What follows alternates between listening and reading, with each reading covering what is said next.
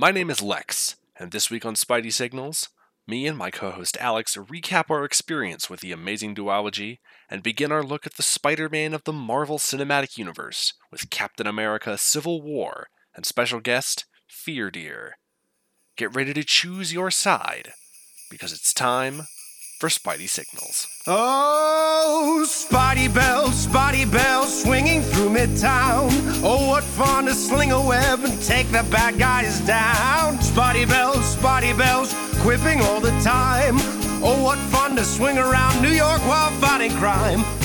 Whipping through the streets. Merry Christmas, and welcome back to Spidey Signals, the podcast where two guys with the same name talk about Spider-Man movies. I'm Lex. And I'm Alex. Last week, we got through the nadir of it. We talked about The Amazing Spider-Man 2. We had our first guest on.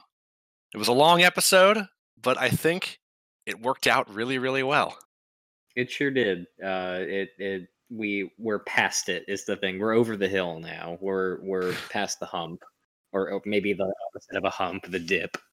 We're through the valley of the shadow of death, and now we're into the land of milk and honey.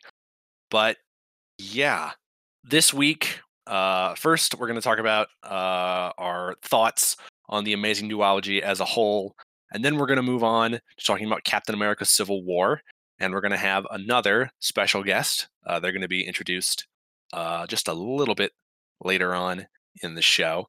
But let's open with our positives and negatives for the Amazing Spider-Man duology. Alex. Yeah. What are your positives? Well, my positives, I tried to put some thought into this, and as much as I thought about it, only the things that I've been saying over these it feels like many, but these few years since these movies came to light, like they're evidence in a trial, since these movies came about and happened. I don't hate Andrew Garfield's Spider-Man. It's the eternal debate when you talk about these movies. You have to consider an actor's Peter Parker and an actor's Spider-Man. We've given our thoughts on Tobey, and as far as Andrew Garfield goes, I'm not thrilled with his Peter as much as a lot of people are. But since we're in the positives, his Spider-Man is it's a good performance. It's as jokey as it should be, but at the same time, they pull the serious moments very well, I think. When they don't make him have like a I'm walking here accent for no reason. Yeah. It was an interesting take on the Lizard, I'll say. We've only seen the Lizard attempted once, so we've had two Dr. Connors's.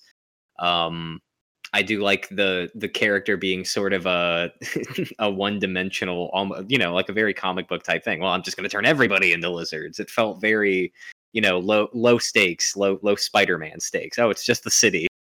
They're going to turn a few city blocks of people into lizards. That's a thing we're going to have to live with. It was more of a plan than Norman Osborn had, God bless him, as much as it was a dumber plan. True. Well, that's I guess that's debatable. Lizards for everybody, or I'm going to kill specifically Spider-Man because he didn't want to hang out with me. Anyway, I guess that's also the plot of Amazing Spider-Man 2, though, isn't it? Spider-Man didn't want to hang out with me, so these movies are functionally the same. I do like Gwen Stacy in this movie far more than I like anything that Mary Jane did in the Raimi movies, and I say that as a big Raimi movie fan. I haven't said a lot of damning critical stuff about Raimi, but one thing I have said is that the man cannot write relationships for shit. Now, I know that a bunch of men wrote the scripts for these movies still too, but none of those men were Sam Raimi, and that was helpful for both of the romantic subplots in these movies. They stand head and shoulders above Raimi, because sometimes Peter and Gwen, they talk like people in these movies, which is kind of jarring to see in a Spider-Man movie, but not anymore. The effects, I feel like, definitely were an improvement. I feel dirty saying that over a trilogy that Don Dykstra worked on, but Spider-Man 3... Don Dykstra only worked on that second one. Yeah, just the second one, but the third one in specific, I think, the third Raimi has some really shoddy effects for a movie from 2007. And right off the bat, I think both amazing movies had a good blend of, you can tell when he's wearing a physical suit, but versus, seeing like ducking and weaving stuff in CG. it wasn't too Uncanny Valley at any point that I can like think of outside of some stupid Electro stuff. But that's I'm thinking about Spider-Man here, and we're in the positives. Electro is the last thing on my brain. Yeah. I didn't have anything specific else written down. I like a lot of the performances. It feels very unique, the Amazing duology. And I know that's a lot of people say unique as a almost derogatory word when you can't think of anything else to say about something, which is kind of the position I find myself in. But I don't hate the Amazing duology as it exists. I'm not a fan of the second movie. I don't know that it's the worst movie I've ever seen in my life, but it's a bad one, and it taints things a bit. But in my head, when I think of the Amazing duology specifically, I think of somebody trying, but I think it should have been like directors and writers and artists trying instead of suits trying. It's a very, very corporate movie, series of movies. But at the same time, like pre-MCU, it feels like trying to figure out the only thing I can think of about these is trying to figure out where to go. And there's only so many places you can go with Raimi. And there's only, admittedly, I think so many places you can take MCU Spidey throughout this stuff. But, I think it was an interesting and positive experience that they tried to do something that wasn't connected to the MCU, that wasn't connected to Raimi, and just tried something original. Even if we got the results we got, I think that was a positive thing, was that unique, fresh start attempt. It is truly the Frankenstein's monster of movies. That's all the positives I have for those two. Did you want to go for yours? Yeah, I don't have a whole lot of positives. The first thing I'm going to go out with is the costume in The Amazing Spider-Man 2, the Spider-Man costume. Yeah, that suit looks really good, and it's the best thing to come out of these movies. Mm-hmm. It is very, very good. It's not as good as the costume in my opinion, it's not as good as the costume we're going to talk about in this episode. But it is still really good. They put actual effort into it, which is something that I cannot say about lots of the rest of this movie. I didn't talk about this very much in the last episode.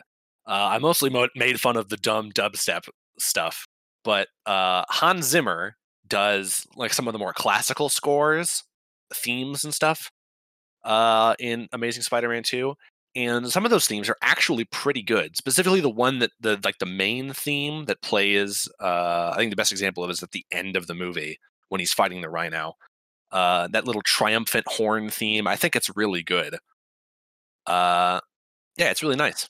I like Zimmer in doses. I'm a big Blade Runner guy. I like Blade Runner 2049, but I'm actually kind of pissed at Hans Zimmer because like he got the opportunity to work on Blade Runner, and I feel like that whole score is a little too blah blah, which is a big criticism you hear of him a lot, but it was interesting to hear his take on a Spider-Man theme, and admittedly I couldn't tell you how it goes right now, but I do remember thinking to myself, well, they tried to do something unique again here that wasn't just the Raimi theme or just let's do the 60s theme again. Everyone remembers that. Yeah. You know who they should have gotten to score Blade Runner 2049? They should have got 106 Point Never to do it. That shit would have come. I thought it'd be funny, maybe not funny, but like a good idea to get Daft Punk on board for that, maybe, or at least like Guy Man or something, who has done film score outside of that. That would have been an interesting take. Yeah, just get Tomas on there. Yeah, for sure. Quips, like I said, Spider-Man is funny, like he should be. Absolutely. Toby quipped sometimes, but not as much as I would like.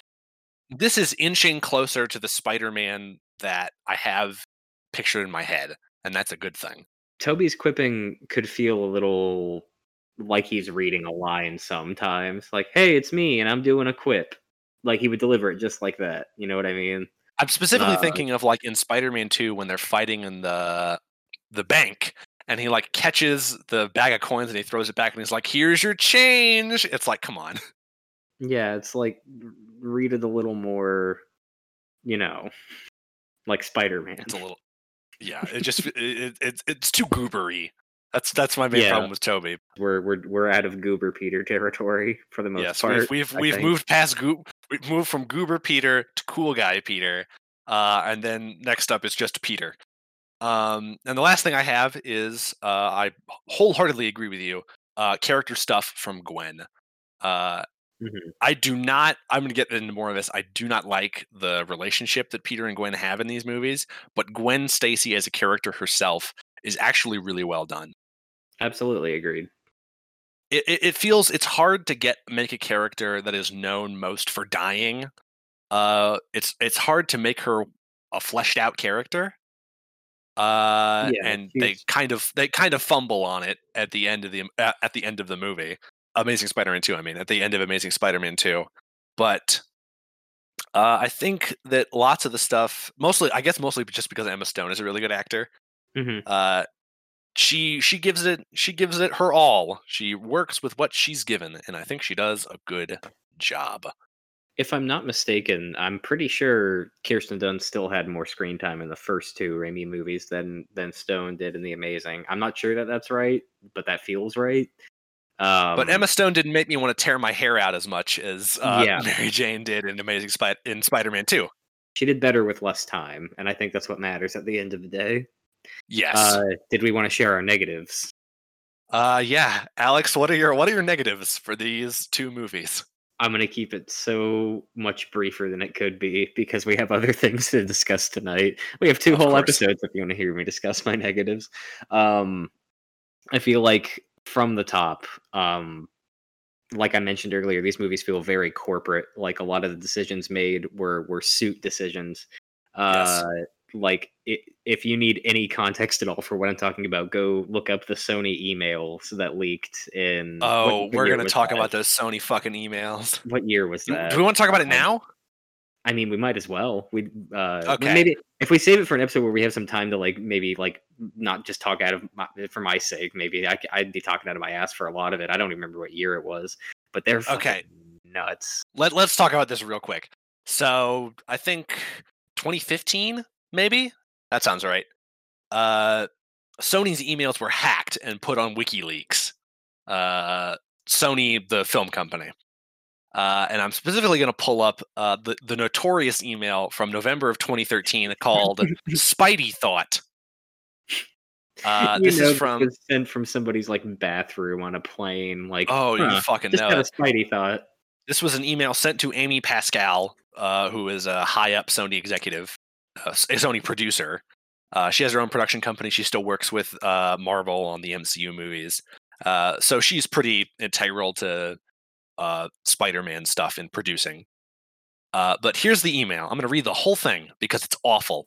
Okay. Spidey Thought. Hey, Amy. Just a couple of rando thoughts from 35,000 LAX to JFK. So yes, this was on a plane. A rising trend we see with millennials are the really extreme forms of experimental exercise like Tough Mudder, a sort of filthy triathlon, the color run, and even rising things like hot power yoga, veganism, etc. Millennials will often post NBD on their social media after doing it, as in no big deal, also known as the humble brag. Wondering if Spidey could get into that in some way. He's super athletic, bendy, strong, intense, and it's all NBD to him, of course. God, I want to be dead. I want to be dead. There's two more paragraphs. EDM, electronic dance music, is the defining music for millennials. Wondering if there's an EDM angle somewhere with Spidey? His movements are beautiful. Would be awesome with a killer DJ behind it. They literally do that at the end of Amazing Spider-Man 2. Snapchat just launched a story functionality, which is a sort of day in the life of me told in a series of Snapchats that expire after 24 hours. It has a very VIP quality about it, since invitation only. Getting invited into Spidey's Snapchat circle would be huge, and very buzzworthy, and cool. I want to put a gun in my mouth. How do they expect any kind of, like, I know this is a fucking out of touch 50-year-old white man writing this, it has to be, but like, how is there any way, shape, or form he reads that in his head and doesn't go, oh well, why doesn't a criminal just like check the snap map and see where Spider-Man goes at 8 o'clock and figure out, oh, that's fucking Peter Parker. You know, it takes like 2 seconds to think of, hey, that's maybe not just shove that in there, maybe. Okay. I know this email is taken out of context from a big leak, and that lots of movie producers send shit at random to producers and just to be like, hey, here's an idea, and not all of it makes it out of the conception phase. But back last year, when the Disney Sony deal for Spider-Man movies was sort of in flux, and people were thinking that maybe he was going to go back to Sony and he wouldn't be in the MCU anymore, I kept thinking about this picture, which I have titled very buzzworthy and cool.jpg. I thought about it a lot because NBD. If we get another movie, if we would have gotten another Tom Holland movie from these people, where these people have creative control, Jesus Christ. This is the studio that brought you Venom. This is the studio that brought you Venom and The Amazing Spider-Man 2, and they're like, sure, let's give him Spider-Man again. Which yeah, Jesus. This is all, in a roundabout way, still a part of my negatives, this entire conversation. Yeah, sorry, I didn't mean to completely derail this. No. That is completely relevant, because those people, this is still a few years post this movie, those emails. But, with that said, these movies feel very hollow to me, in a way that Raimi's were full of, like, his touch, his charm. You could tell those were his movies he was making. There is no, like, signifying director trademark touch here. It feels very decision board room. It just doesn't feel the way, like, an emotionally resonant Spider-Man movie should feel from, you know, writers like Phil Lord and Chris Miller. You know what I mean? It's night and day. It feels bland. It's like fat-free Spider-Man is what it feels like. And it's there. But the aftertaste is there too. And even when we get into the next movies, the Marvel movies, Marvel is about compromise within the system. Directors will sign up, and then they'll have to compromise what they do to maintain cohesion within the larger MCU. And that sometimes is a negative thing. But even comparing it to these movies, these amazing movies, you know, you can tell that John Watts as a director has a background in making comedy videos and making comedy stuff, because they're very funny movies. They're focused on comedy. You can tell that that's what they're focused on. I can't tell you a single directorial choice that Mark Webb makes in these movies. No, not one. Not one. Which, you know, not to polish Raimi's knob any more than I already have over the dozens of hours of podcasts we already have up here. But like I mentioned, it's those are very much visibly and audibly and emotionally, those are his movies. You can tell. Yeah. People probably went and saw them, even though they didn't like Spider-Man, because they liked Sam Raimi. There was a handful of weirdos out there, you know. I wouldn't have been one, because I would have been like, hell yeah, both. But I don't know. There, like you mentioned, there's just no director love there. There's love, but there's not. They're unique, but they're also, you have to not, being unique's not enough. You have to be original too, and you also have to be good. And yes. Yeah, that's a big fat negative right there. I feel like their ambitions for the Sinister Six were more than their capabilities, and I know that goes without saying, but like, they really wanted us to know that they were thinking about the Sinister Six with those movies. They were thinking about it from the end credits of the first movie. They really wanted it to happen, and it really feels like, stop trying to make it happen.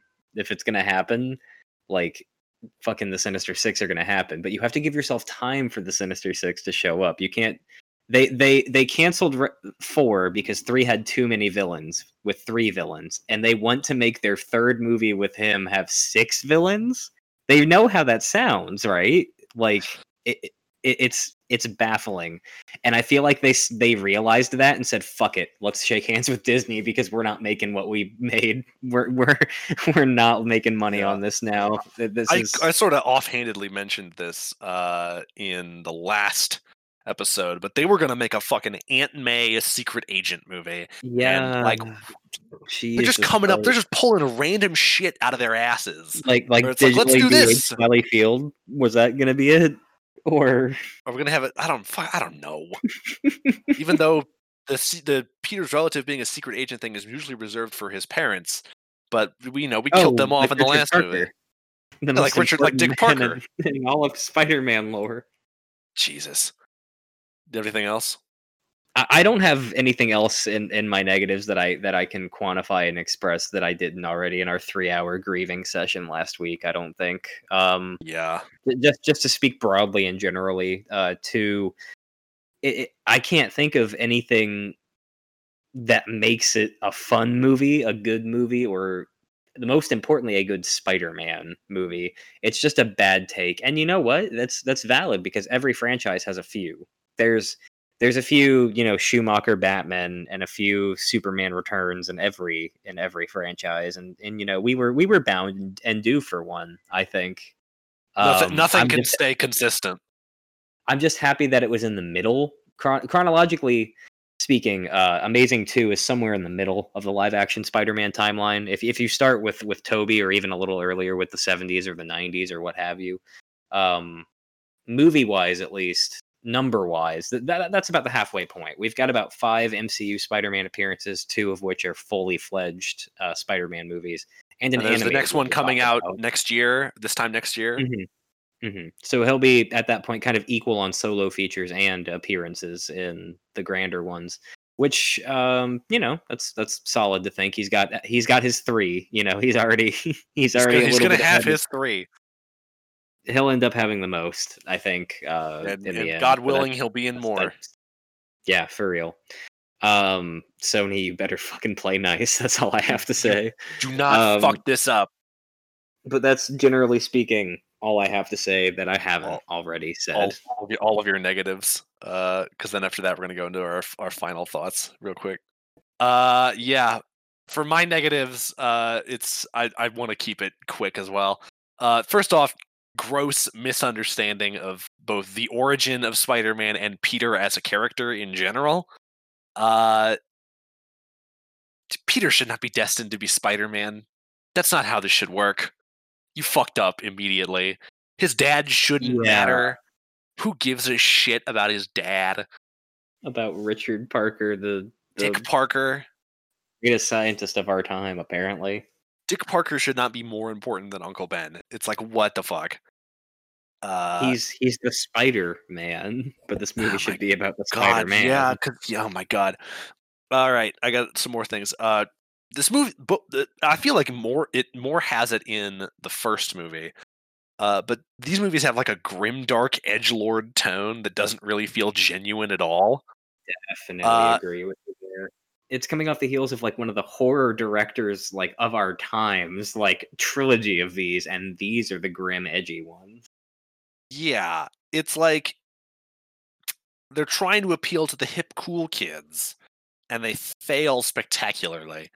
And I feel like it comes off more in the first movie because the color grading is so dark, and because Peter's origin is mostly revolving around him going on a dumbass revenge quest.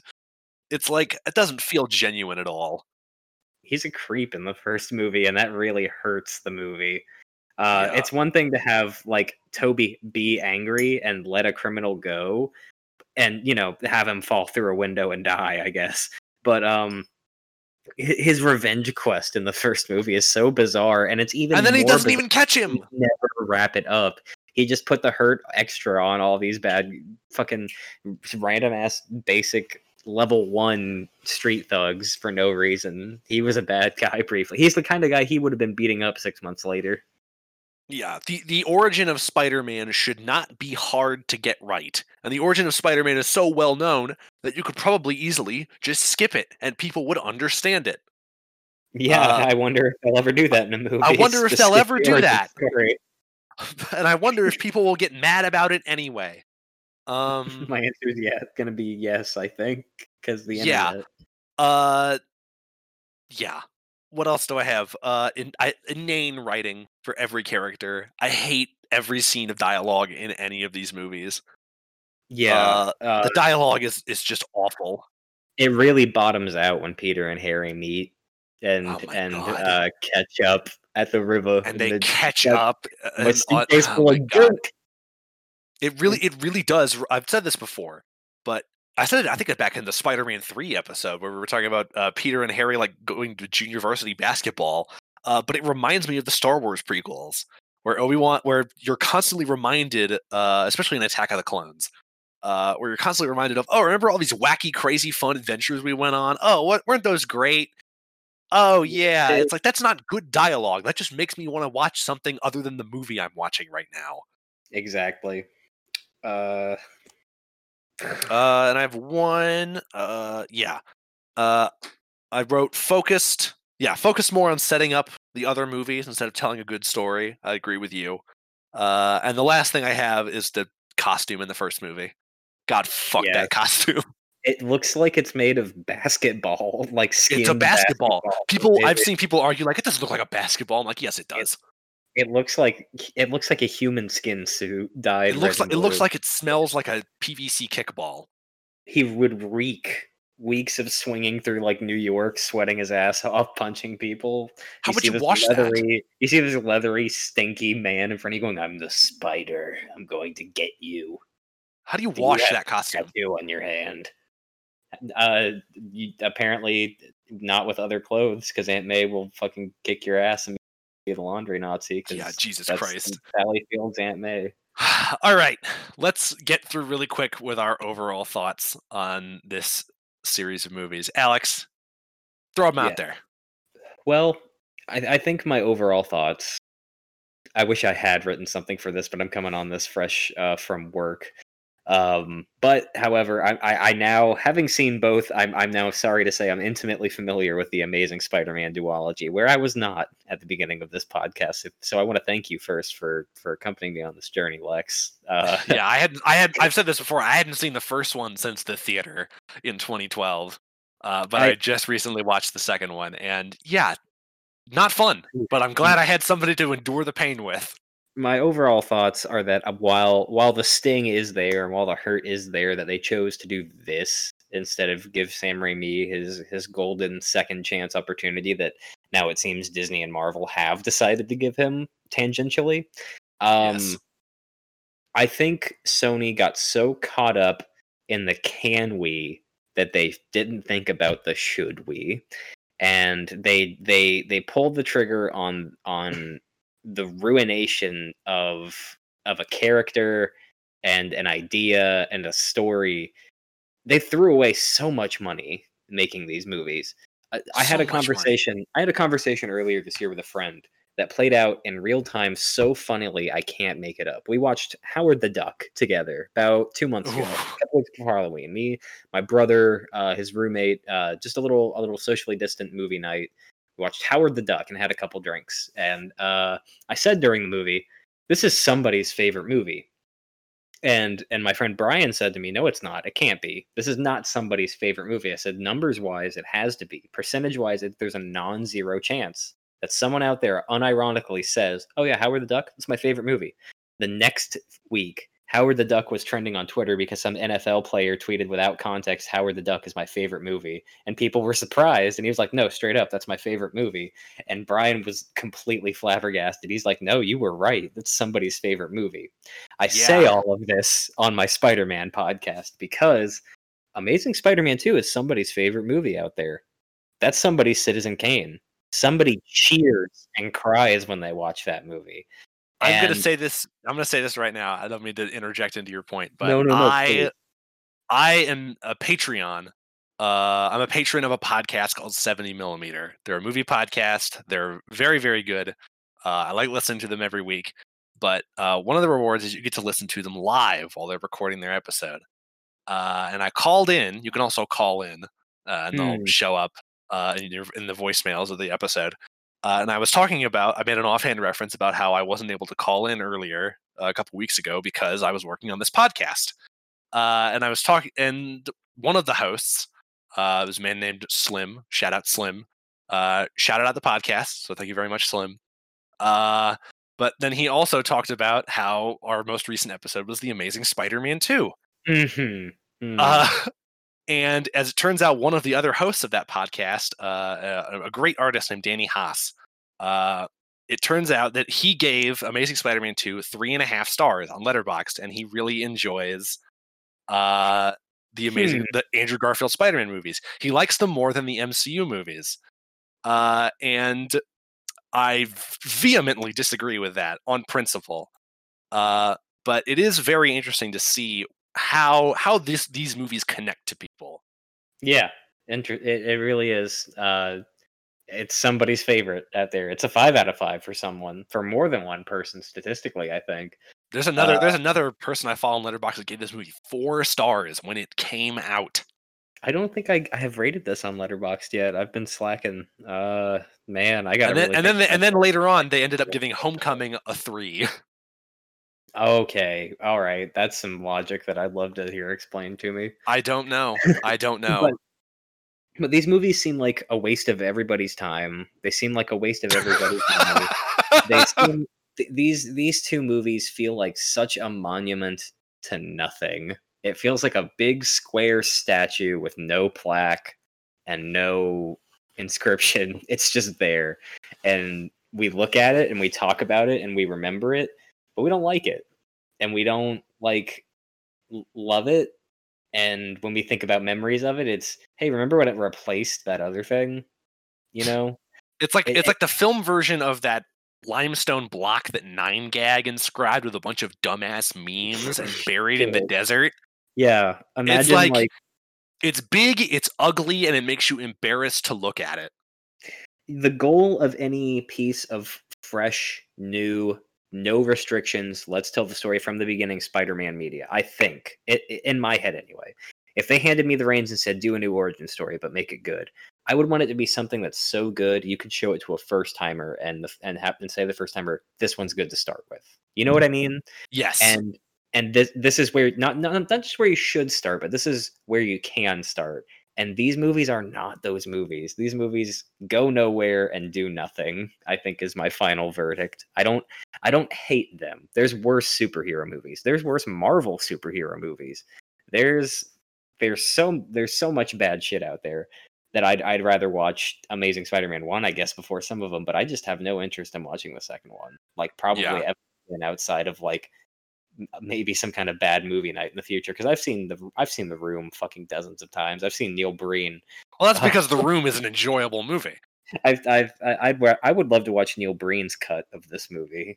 Love to see. Double Down is fucking genuinely awful. It's not even a funny movie. That's Richard Parker's backstory is Double Down. He's Double Down? Oh my god, yeah. All right. Laptops and everything. Jesus eats tuna. All right, here are my overall thoughts. I agree with you. Sony was completely lost in the sauce on this one. They were so caught up in trying to outdo the Raimi trilogy and keep up with the MCU that they pretty much squandered any potential that they had with their genuinely pretty talented cast. Yeah, with the Raimi movies, I had a lot to talk about, but these movies just make me feel hollow. I've said it before, I said it in the last episode, but The Amazing Spider-Man 2 is maybe not the worst movie I've ever seen, but it's certainly the most insulting. I would gladly watch fucking, Thor 2, The Dark World. I would watch that rather than watch The Amazing Spider-Man 2, because The Amazing Spider-Man 2 is better in a lot of technical and script-wise ways, but it doesn't insult me as a person and as a person who likes Spider-Man. Yeah, I suppose as much. That's true. They really did my boy Christopher Eccleston dirty in that movie. Yeah. The Amazing Spider-Man 2 is basically like getting a gift from somebody, like a nice wrapped gift on Christmas when this episode is coming out. You take off the wrapping paper, you open the box, and then a giant fist comes out and punches you right in the balls. That's what these movies are. Yeah, close to it. Very close. They're not good. Anyway. I cannot say I recommend them, but I can say I recommend the next one, a good one, which isn't even a Spider-Man movie. Let's transition into that. So 2015-ish, 2016, Sony was like, fuck it, we give up. They ended up firing Andrew Garfield under very suspicious circumstances, which was kind of odd. Do you have anything to say about that, Alex? It's the eternal debate of, good actor, bad actor, good dialogue and script, bad dialogue and script.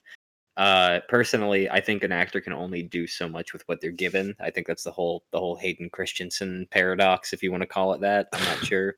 But where Garfield's performance was stilted, you could tell it wasn't because it was his own personal choice to play Peter Parker as a New York City garbage man in the second movie, like accent-wise. Yes.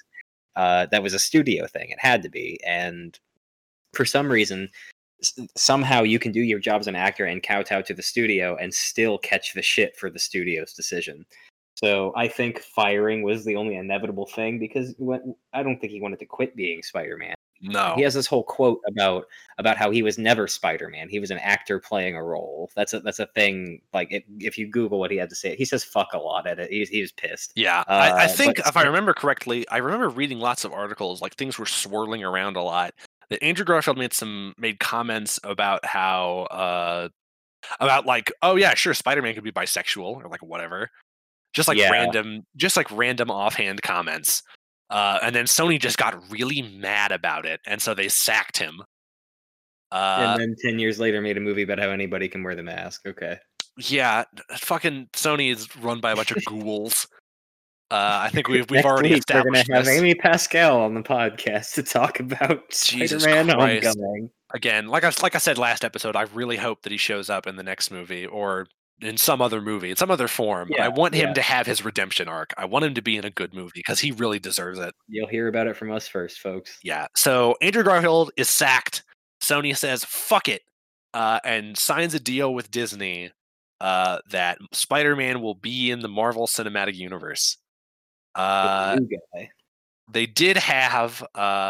so this is a very interesting place that we're entering the character in, because normally in the comics, Spider-Man is one of the first characters to show up. It's like Fantastic Four, Hulk, and then Spider-Man. Mm-hmm. That's usually the first three to show up. But this is really different now, because this is like coming into a world that's already been established for like 8 years. Oh yeah.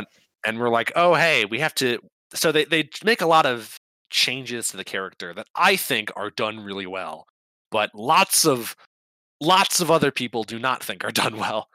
Yeah, and not only that, but they also do so much different with it that, like, it's been X amount of years since he's been introduced in the fold, and we don't know the specifics still of his, like, origin and what happened. Yeah. And that's fine. And that's fine. It just works.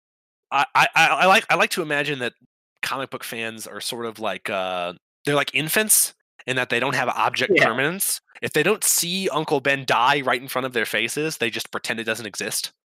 They love breaking the fourth wall so much they expect it to break, and when it doesn't, well... We are definitely going to get more into this next week when we talk about Homecoming, but there are a lot of arguments that people make about these movies that I think are dead fucking wrong. But anyway, before we get into that, I would like to introduce our second guest. As I've said before, they're a streamer, they're an artist, they're a longtime friend of mine. It's Fear Deer.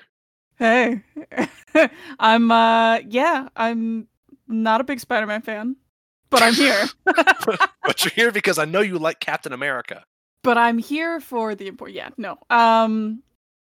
This is kind of like my first foray into really knowing anything about Spider-Man at all. Which is interesting. I'm like learning from the podcast, but now I'm on the podcast, so it's that kind of podcast, which is very exciting.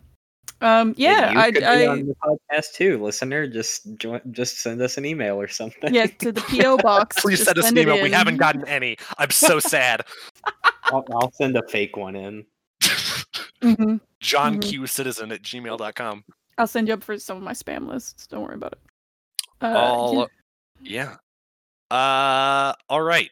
Let's talk about Captain America: Civil War. This movie was released on May 6th, 2016. It was directed by Joe and Anthony Russo, who are most known for directing quite a few Marvel movies. It was written by Christopher Marcus and Stephen McFeely, which do not sound like real names. They are mostly known for writing the other Captain America movies. But they also wrote the Michael Bay movie Pain and Gain, which I really want to see. Oh, yeah. Is that the arm wrestling one? Or is that's the one with the Rock and Mark Wahlberg? Yeah. Okay. I wanted to see that. All right. As for our cast, we got a lot of slashes here. So get fucking ready. This is not everybody. I just picked like 10 people. All right. We got Chris Evans as Steve Rogers / Captain America. Robert Downey Jr. as Tony Stark / Iron Man. Scarlett Johansson as Natasha Romanoff / Black Widow. Sebastian Stan as Bucky Barnes / The Winter Soldier. Anthony Mackie as Sam Wilson / The Falcon. Chadwick Boseman, the man himself, as T'Challa / Black Panther. Elizabeth Olsen as Wanda Maximoff / Scarlet Witch. Paul Rudd as Scott Lang / Ant-Man. Marissa Tomei as Aunt May. And the man of the hour, Tom Holland, as Peter Parker / Spider-Man. The music is by Henry Jackman, who is an apprentice of Hans Zimmer's. I think the things that you're mostly known for is he scored Wreck-It Ralph, and he scored the Kick-Ass movies, and he also did the score for Uncharted 4, the game, which is kind of weird. Uncharted, little Tom Holland connection. Oh yeah, because he's in the Tom Holland movie. He's in the new Tom Holland movie. Well, the guy that directed Child's Play was named Tom Holland, so there could be a Tom Holland. Fuck yeah! He also directed The Langoliers. Have you ever seen The Langoliers? It's directed by Tom Holland. I know enough about it to know I don't want to see it. Of course, this movie had a budget of $250 million, so actually less than The Amazing Spider-Man 2, if you can fucking believe it. Really? What did I say about it being a waste of money, dude? What did I say? But this movie had a box office of $1.15 billion as of the recording of this episode, the 12th highest grossing movie of all time. So, Alex, do you have any personal experiences with this movie? I sure don't, as a matter of fact. I was so ready. I'm like, I'm so excited. This movie came out at a weird point in my life where I was 20 years old. I was not overtly into comic books the way I was stuff like role-playing games or Star Wars or other long time like dorkier interests of mine. Comics kind of fell by the wayside for me and movies by extension, stuff like that for a bit. I didn't get back into Spider-Man, like with a capital IS, into Spider-Man, till about the time Homecoming hit theaters. I was nervous at the concept of another new Spider-Man, because that's what it was at the time. It was, oh God, another new one, and this one's a kid. Oh fuck. Oh God. Did you watch Civil War before you watched Homecoming?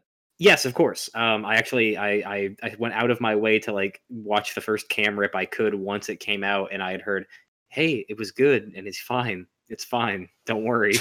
It's fine. It's good. I promise. I sat down and like made my fiance watch the airport sequence because I was like, hey, look, it's Spider-Man. It doesn't suck. It's fine. I think there's lots of people who haven't seen these movies but have seen Homecoming, and that explains why they feel the way about that way that they do about that movie. Oh sure, yeah. This helps. It gives it a lot of context. Not much, but as far as personal experience, no, I did not see this movie until a few months after it came out. Wasn't looking forward to it specifically. I was dreading it a little bit, just based on the idea of, okay, it's all new here. This is going to be in the public eye. This is the future of it for the next decade at the least. So let's buckle in. And no, it was fine. No, it was fun.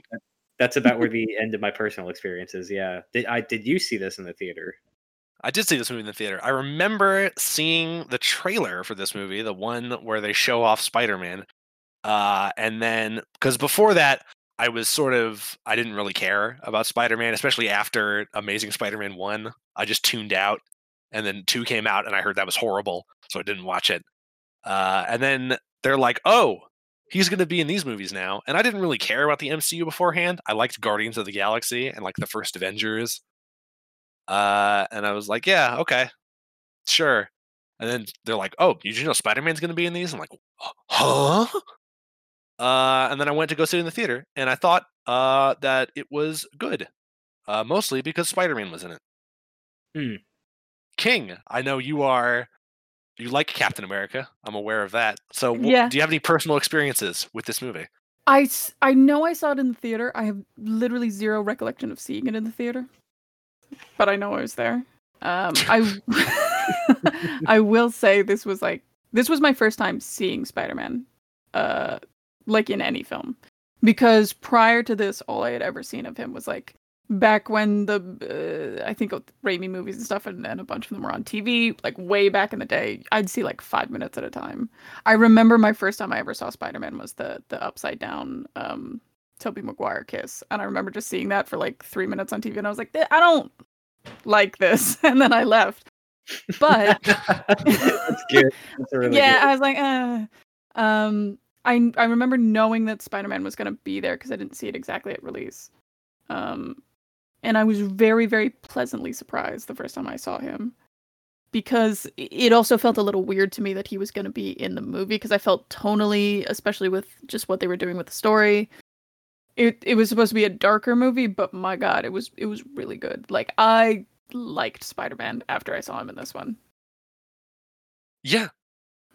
These movies, I've said this before, I like these movies. I think they're good. Yeah, they're good movies. A lot going for them. Yeah. Alex, do you want to segue us into the plot of this movie? Absolutely. Typically, as you know, if you're a regular listener, I usually watch the movie, and I'm familiar enough with these to get a really, really, truly in-depth plot description going. But we're playing it a little funny this week. We've had a string of long episodes in a row, and it's also Christmas. So in the spirit of just speeding things up just a little bit, my synopsis of the non-Spider-Man parts of this movie are just a bit more concise than usual. We're going to be talking in a little bit broader strokes until we get there, but we're not going to, squeeze too much detail out. This is still the same podcast you may or may not tune into every week. So the movie opens with a flashback of Bucky, the Winter Soldier, doing some nefarious shit. He's cruising alongside a car, kicks at it, crashes it, and steals some shit that looks like blue Kool-Aid jammers. And we get a cut to present from 1991. The Avengers are in Nigeria, tracking Crossbones. They're in Lagos, maybe. I don't remember. They're in Lagos. Yeah. Crossbones is doing some, cool guy, private military, bad guy shit. After Captain America dropped a building on his face in at the end of Winter Soldier. They're trying to. His crew is stealing this like vial of a contagious virus. It's a very very easy plot MacGuffin, but it they're not going to do anything like that ever again now. There's a very extended chase and fight sequence. Your typical like Avengers movie opening type shit. I think this action sequence is fun.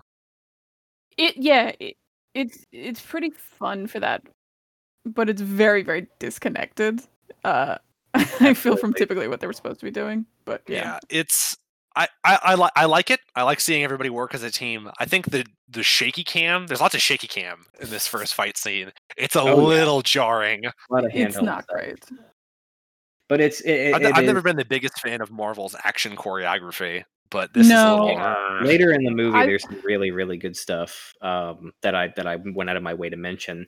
But the beginning is not overtly impressive. Maybe some of like the physics, like the takedowns from Black Widow and stuff, but outside of that, it's very normal. Yeah. So after, extended chasing and fighting, Crossbones attempts to suicide bomb Captain America after, Bucky baiting him. Got Bucky baited? That's the only way to put it, I thought.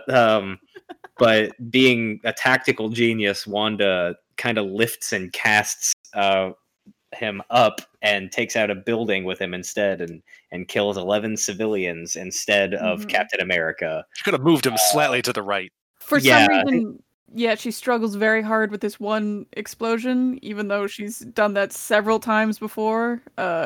It's been forever since I've seen Age of Ultron, so I have no clue what she does in that movie. She's incredibly powerful. Yeah, has done that all the time, but for some reason she completely fucks her shot up and just puts it right through the wall. She just moves them straight up. Oh, no. She had a song stuck in her head and she couldn't remember what it was, and she was thinking really hard about it, and whoops. So this ends up kind of plunging the Avengers into like an internal affairs like struggle from here on out. After this, maybe kind of alongside this, Tony Stark is doing his little like CGI session in front of the entire graduating class of MIT, which would make me feel incredibly like uncomfortable. Like, I know they get grants and stuff in a minute, but like, can you imagine sitting there and Elon Musk like making you relive his childhood traumas in VR in front of you on stage? And that's so like, fucked up. And this was the last time I saw my parents. I just want my fucking diploma, dude. I just want to leave. Oh, I just want my money, please. Money, me? Yeah, he does. Yeah, it's bizarre. He does his little "I miss you, Dad" thing in front of everybody. I do like that he says that the hologram stuff is like super expensive and also really dangerous. Yeah. I hope that won't ever come back in a future movie. It's fun that they set it up, and then it's supposed to be some nothing thing, and then no, it's like, hey, we have this thing from the last movie that'll work for wink, wink. Somebody. Who knows? Maybe some guy. I sure hope Jake Gyllenhaal is involved with any of this. It's weird to me. If I'm not mistaken, a lot of the Pepper and Tony breakup thing is done mostly like outside of movies, and they're just kind of back together in. They kind of just get back together at the end of Homecoming a little bit, and then it's just... The only MCU movie that I haven't seen is Iron Man 3, so that's like my blind spot. I want to say they're together in that. I saw it recently because we watched the whole MCU again with my mother-in-law last year, or maybe it was at the beginning of quarantine. Oh my god, that might as well have been last year. But with that said, no, I'm pretty sure they were together in that one. So who knows? Pepper and Tony, it's hard to feel like give a shit about that sometimes. She's off selling her pussy scented candles. Exactly. A jade egg or something. But once Tony does his little, philanthropy thing, he takes the I don't want to talk to you guy from Community elevator out of here, and gets a nice personal, like, hey, go fuck yourself from what's her name? Is that what's the actress's name? She's in 2 MCU things. She's in Luke Cage as well. I cannot remember what her name. I'm blanking completely. I can't remember her name, but she's in 2. She's in 2 MCU projects concurrently, which I think is always fun to point out and note.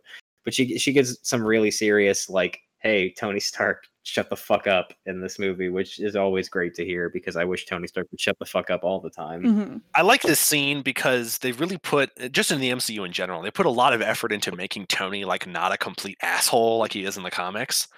Right. And I think it pays off pretty well. They play a lot into like his guilt and his trauma, which is cool and good, and I think it's well done. But there is a line that lady says where she is like, my son, like it's a good like speech that she says, and it really hits home. But then she immediately follows it up with, my son is dead and I blame you. And it's like, yeah, is that really necessary? Yeah, he got that. It's a little, picture, I think, kind of, yeah. Yeah, that was dramatic. That was on purpose. But like, yeah. I you'd think it was cheesy, but I love the line, who will avenge my son? I'm like, he kind of already did. He beat Ultron. He did. But he also made Ultron, so that is true. It's a collar tug there. But from here, the Avengers are kind of having a nice. It reminds me of a family Thanksgiving. They're like sitting around the table discussing the ethics of signing the Sokovia Accords, and everybody's like afraid to voice their opinion because they think it'll piss off half the room. And it's a fun scene of seeing like. These, these gods amongst men squirming like us with like conversation anxiety. Yeah. I think the central character conflict between Tony and Cap, I think it's well done. But like the actual Sokovia Accords, like the law, it's kind of dumb, and they eventually just drop them from the movies. Like they never reference them again. Yeah. The actual Civil War comic, I think, does a much more detailed and better job of it. Yeah. But, because it's like Tony ends up hooking up with Spider-Man. Like, just like, hey, come help me. And, like, I don't think Spider-Man's registered with the government. No, definitely not. And in the comics, there's a lot more stress on, you know, because it's the extended Marvel universe. But like X-Men and stuff are there. Yeah. You know, and in the comics, the X-Men are involved in that, and that's a whole different can of worms. Yeah, exactly. It's a whole thing. And in, like, you're right, in the movies, it's a really kind of oddly structured, weird sort of, oh yeah, we all have to be held accountable, so let's just bow to the UN because they're the greatest force on the planet Earth for some reason. Yeah. Which is like it's a weird bridge to that. The internal conflict, I think, with Tony and Cap, it's definitely been something that they leaned into for a few movies. Makes a lot of sense. It's really well played out, but the actual causality of it is just a little acidine altogether. Did you have anything you want to say, Alex? Yeah, what I think of at the end, it all came down to is we have X number of characters and we need to split them evenly in half. So we're going to say, like, character motivations be damned. What does this person believe? What does this person believe? Because we need an even cool fight to put at the end of this and put in the trailers. That's what it really is. But yeah, even if the Sokovia Accords were dumb, I do think that central conflict is well established and well fleshed out and good. Absolutely, they had kind of been building it for a while. And it pays off decently. That's how you do these things, Sony. Take note, please, God, please. Please, God, what the fuck? I like to think there's some Sony executive listening to this podcast and having to report to Avi at the end of every week. It's like fucking Emperor Snoke. He's just sitting there. He's like, what do you have for me? They talked for 3 hours about The Amazing Spider-Man 2, my liege. I feel their anger and I feed off of it. Oh my God. So Cap has to leave the suck fest early because he gets a text saying that Peggy has passed away from chronic old lady-itis. That his big titty goth GF is dead. Completely dead. And then he realizes that that his niece is Agent 13 that had been helping him previously in his career. See the Winter Soldier, which we will not cover on this podcast because it has no spiders and no Spider-Men. No men. And it has men, but it doesn't have spiders. but no spiders. Lots of men in the Winter Soldier. Oh my God, so many. It might be the most masculine of these movies. Lots of drama, lots of heated drama between men in the Winter Soldier. Breaking: Chris Evans fired for saying Captain America could be bisexual. Maybe. No, my God, no. Natasha tells Cap that she, Tony, Rhodes, and Vision are signing the Accords, and that they're going to be ratified in Vienna. There's going to be a whole ceremony, and that he should be there, which he is not, therefore. At the ratification in Vienna, some bad shit happens, and a big bomb goes off and kills... What is he? He's the king of Wakanda. Yeah, he's the king of Wakanda. He's the king. Kills T'Challa's, new introduced character here. We get Black Panther finally in his big screen debut. His dad gets killed in front of him instantly. They don't give us more than like fucking 10 seconds together before they go, okay, here we go, tragic backstory time. It's implicated that Bucky is the bomber. And that's no good. Can't have that. I will say, Chadwick Boseman in this movie is really fucking good. I think he's better in this movie than he is in the Black Panther movie. I was going to say the same thing. I was going to say that, yeah. Everyone gets really excited about Spider-Man being in this. They get excited about the fact that it's Civil War. Personally, I remember seeing this and going, okay, wow, they made Black Panther like interesting for the average moviegoer. He's not just... Spider-Man and Black Panther are the two best parts of this movie. 100%. I completely agree. Yeah, absolutely. Which is bizarre, but it works. Black Panther definitely has all of the best lines, hands down, as well. The Russos have a little bit of like that thing that makes Jon Favreau want to work with you. I think you see Dave Filoni as well on this list. Special sauce. Yeah. I just think that they, you know, they're not God's gifts of directing or anything, but they get the Marvel formula and they know how to milk it without completely making it suck and making you just sit there and feel like you're like soy wojacking the whole time. You know what I mean? Yeah. I trust the Russo Marvel project almost more than any other one. Maybe Peyton Reed or Watts being a second or John Watts, yeah. John Watts is doing the fucking Fantastic Four movie, which I'm excited about. That's gonna be something. I'm cautiously optimistic. This is gonna be the third time they try to do the Fantastic Four, and I hope that they do not fumble the bag on this one. Comics first family. I'm going to say this right now. If you make John Krasinski Mr. Fantastic, I'm going to kill someone. I do not want that motherfucker to be Mr. Fantastic. Nope. Lex, Emily Blunt, Invisible Woman, I'm totally fine with that. But if you make John Krasinski Mr. Fantastic, Kevin Feige, I'm going to come to your house. This is going to be used as evidence in 5 years. This will be in a court case. There's going to be a bloodied baseball cap. When Krasinski wins Best Actor for Mr. Fantastic at the Academy Awards in 2024. Anyway, Bucky now, knowing that he's a publicly wanted man, he's confronted by Cap and his little bungalow, and the two end up fighting off like an Interpol arrest. This is some of the choreography I was talking about. There's even better stuff later, but a lot of the specifically a lot of the stuff where Cap gets to use his shield in this movie, I always like seeing how they write ways for him to use it. There's a lot of hallway fighting here, a lot of close quarter stuff, and it's I like it a lot. It's yeah, I've seen it when they're running on cars and shit. It's awesome. Yeah. There's another chase sequence. There's so many chase sequences in this movie. But Black Panther and Falcon also begin chasing each other and the pair kind of at the same time. Very lengthy fight, very lengthy chase that ends with Captain Buck being apprehended. Black Panther gets unmasked immediately also, so we get backstory out of the way, secret identity out of the way. This guy's Black Panther now. I like to think that he just doesn't give a shit. He 100% flexing because he knows. I think the explainer for that one was he's royalty, so they can't arrest him. What are you going to do? Prosecute me? Yeah. Well, I think that's the comic. What are you going to do? Guillotine me? I'm the king. I was going to try to gut my father's murderer in the street. What are you going to do about it? You going to shoot me? Germany can't do shit. You going to hit me with that bat? I'm technically not a superhero. I'm a police agent of my own nation. Yeah, I'm the commander-in-chief of these guns right here, he says. One-man army.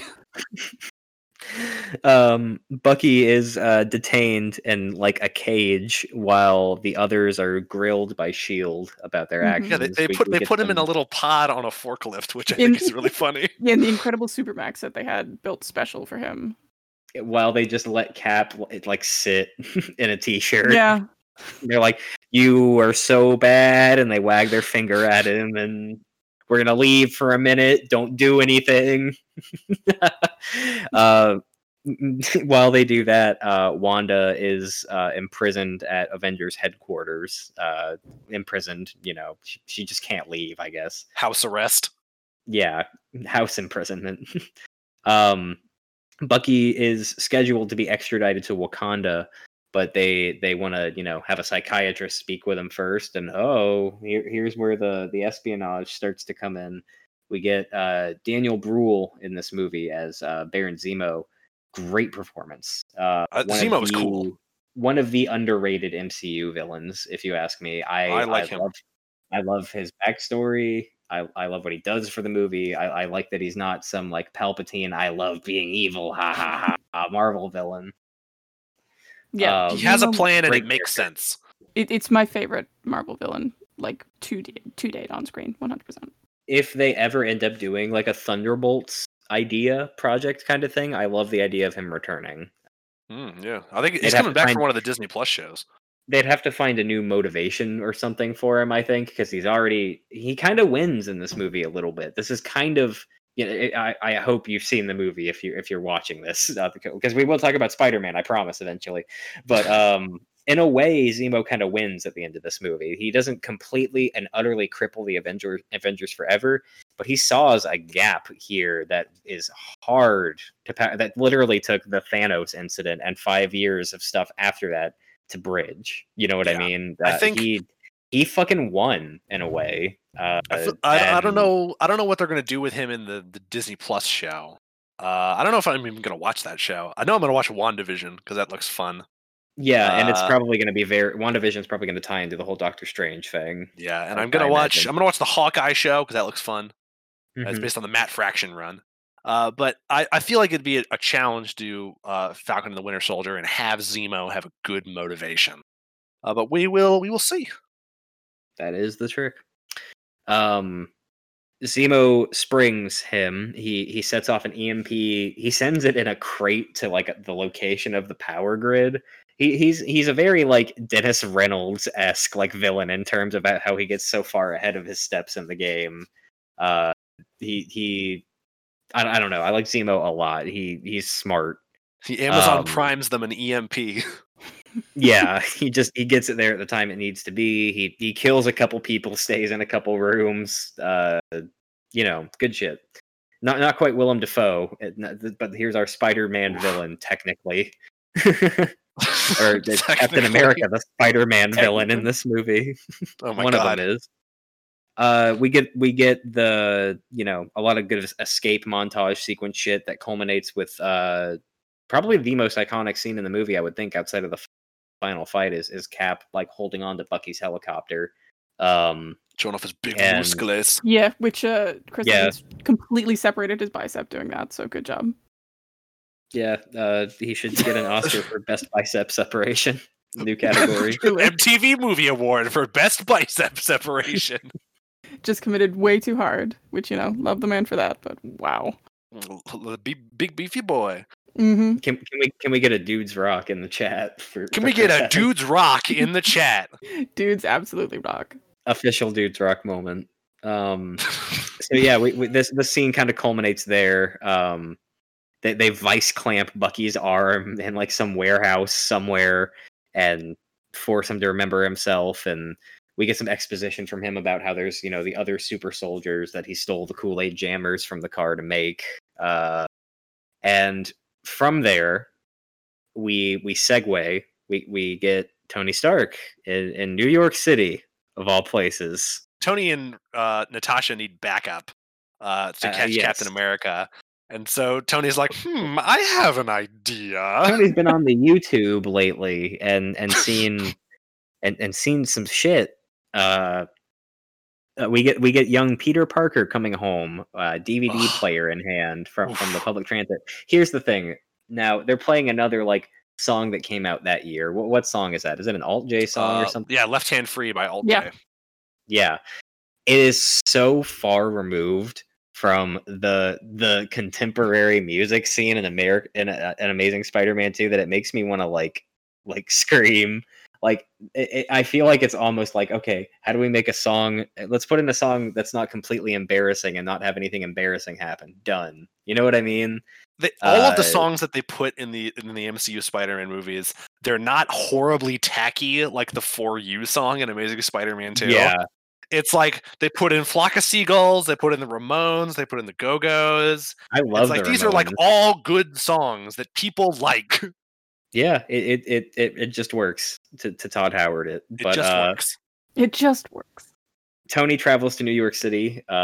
He's there when Peter gets home, talking to Aunt May on the couch, and Peter's kind of freaking out because Elon Musk is lying to his aunt in front of him about a scholarship he didn't apply for. They retreat to Peter's room for a minute, which is like, this was like 1 year prior to the movements and everything. I wouldn't let Elon Musk in a room with my teenage nephew, not even for 5 minutes, to talk about an internship. That's weird. Absolutely not. Absolutely not. Iron Man says to this young boy, "Hey, I know you're the Spider-Man. The crime-fighting spider, the Spiderling." Spiderling. I do have like a fuckload of bullet points because this is one of my favorite scenes. This is one of my favorite scenes in the whole MCU, just in general. Mm-hmm. I fucking love this scene. I'm just going to run down them because I want to. It's my podcast, goddammit. The floor is yours. I love that we immediately open with just Peter bringing back shit from the dump. I think that's fun. It's a very in-character thing to do, yeah. Yes. I love that if you watch, Peter has 3 different apartments in the MCU, and you realize that they sort of get just progressively smaller and smaller, which I think is fun. And if you notice in this one seems suspiciously large just for 2 people to live in. Yeah, it does. Yeah. There's like a couch and 2 chairs. I'm like, It definitely, listen, I don't know the New York all that well, but it definitely seemed very upscale from just that opening shot, which was then a funny kind of juxtaposition to, oh yeah, we need money for those grants. Oh right. Maybe there's like they're living in like big like housing towers. Yeah. Yeah, and rent is super fucking high in New York. Yeah, and I was like, that's a $1 million apartment. May got her hours cut at the job factory. May got her hours, and you know Ben's fucking dead, so you can't pay for that shit. So they moved out, and then they moved out again. Yeah. I like that Peter immediately asks if the grant has money involved. He's like, "Please give me money, please." Yeah, I need money for science.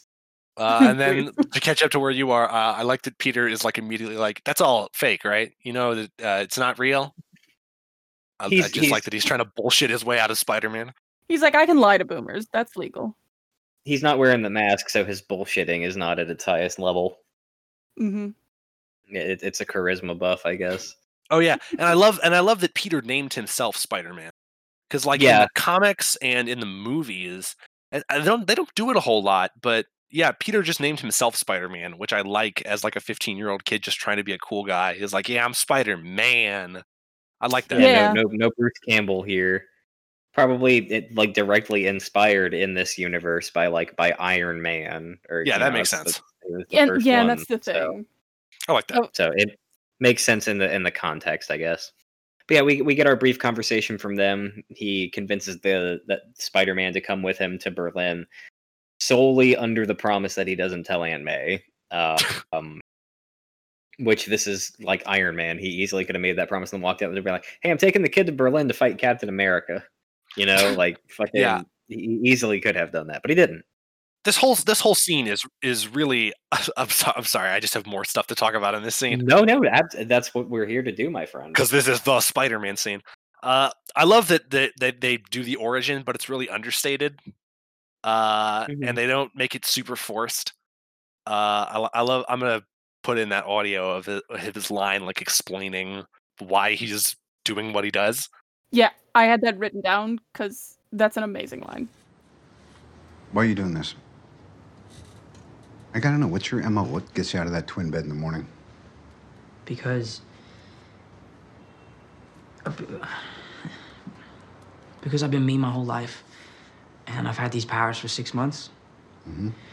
I read books, I build computers. And yeah, I would love to play football, but I couldn't then, so I shouldn't now. Sure, because you're different. Exactly. But I can't tell anybody that, so I'm not. Look, when you can do the things that I can, but you don't, and then the bad things happen, they happen because of you. Because in the last movie, in Amazing Spider-Man 1, they have Uncle Ben like pussyfoot around saying with great power comes great responsibility, which is weird for when Uncle Ben does it. But like it totally makes sense for Peter to do that because he's had it for 6 months. I like that also along with that, we have his spider sense because he catches the web thing. We have him actually make the web fluid, which is cool. Thank God. None of it is horribly forced. This is just such a good scene. Love that they explain the moving eyes in his suit to like focus his senses. I think that's cool.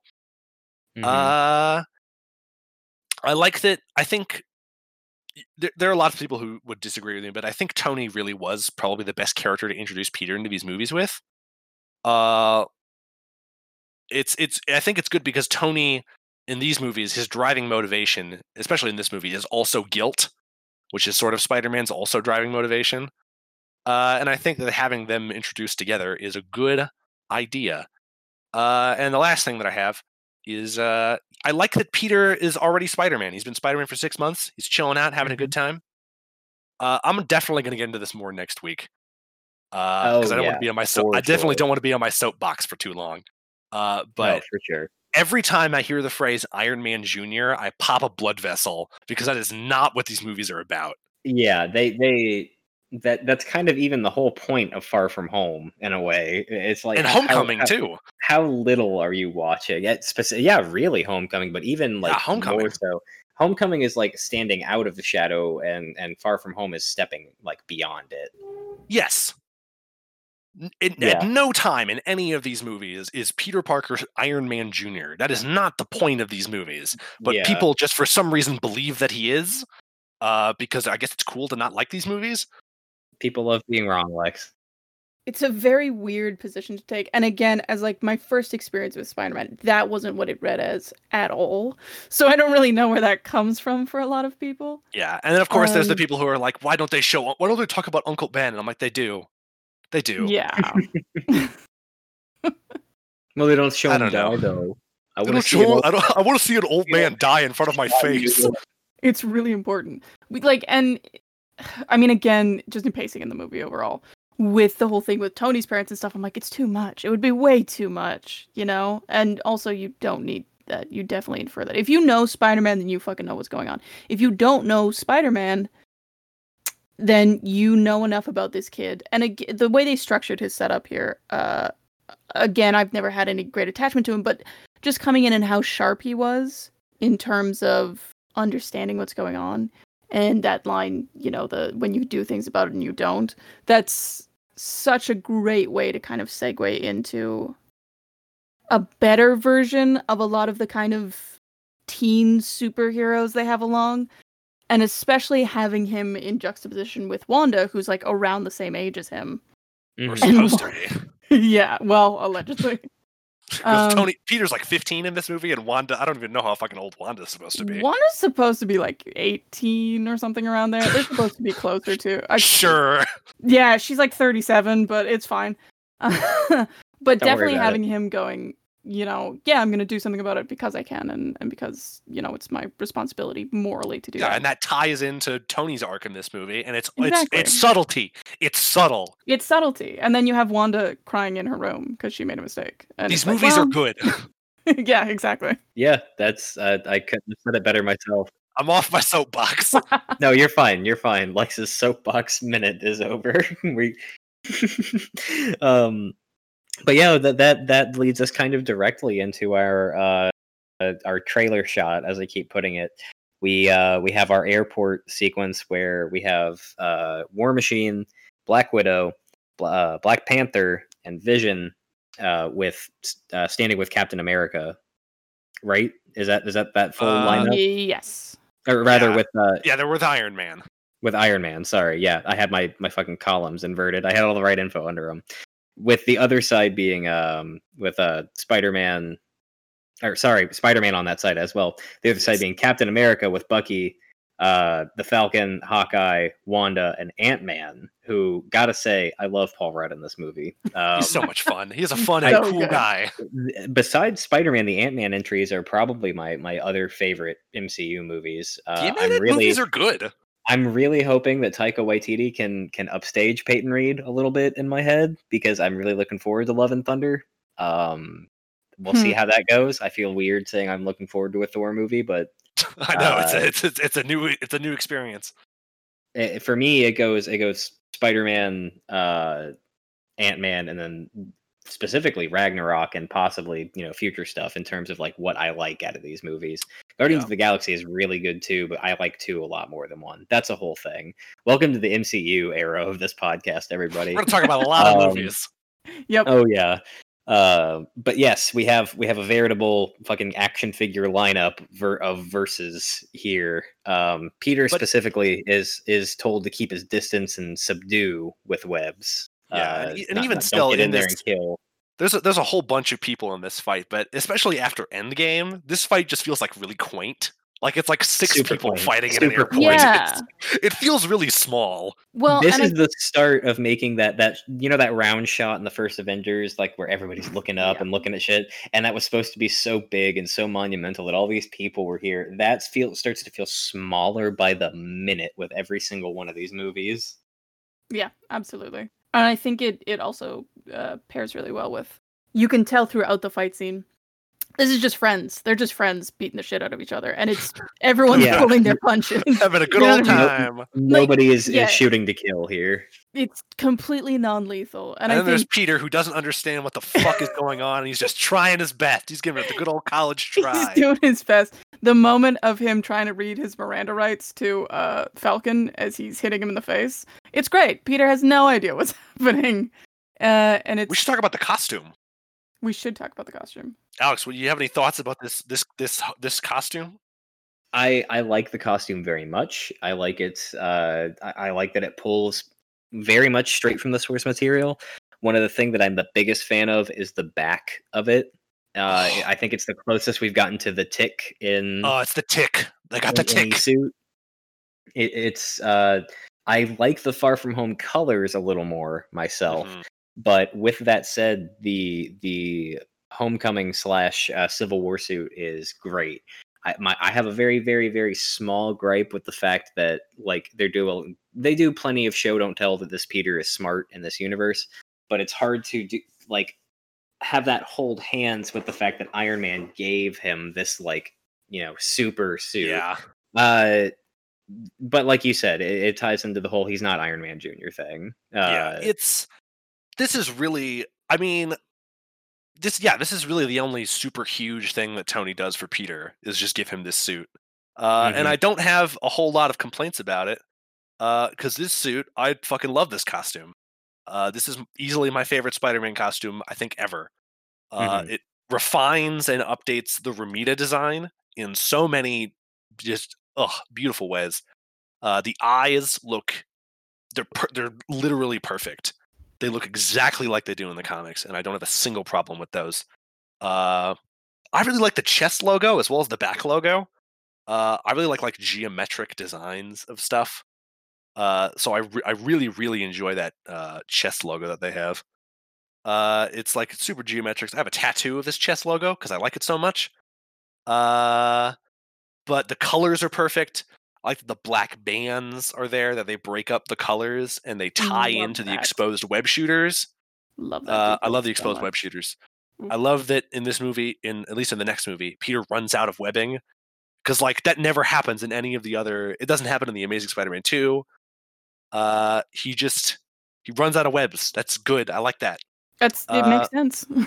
It makes sense. But yeah, I've seen people edit this costume on Instagram and, like, take away, like, the black bands and stuff. No. And make the logo look different. No. Trying to make it look more comic accurate, and it just looks wrong. No, it just doesn't look right. That's the thing. I have a huge gripe with comic accurate movie costumes. I think they mostly look fucking terrible. Again, because it's a totally different medium and it's a totally different scale of what you're trying to convey with the characters too. His costume looks amazing in this movie. Yes. I don't know the other ones, but I love this one. And this costume, it is almost exactly the way that it looks in the comics, but it makes enough changes that it works on a human person moving around in physical space.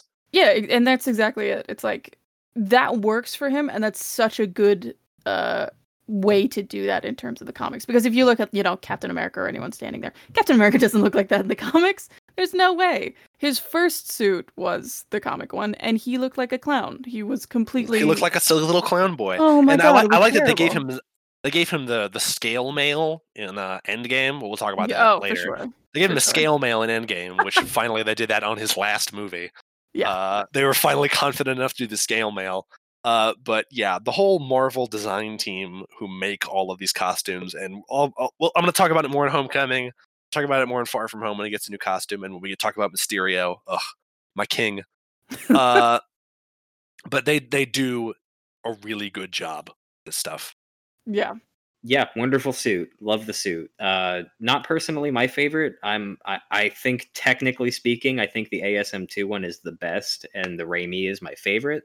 But I love these suits. Very good, comic accurate, and a lot of great regards.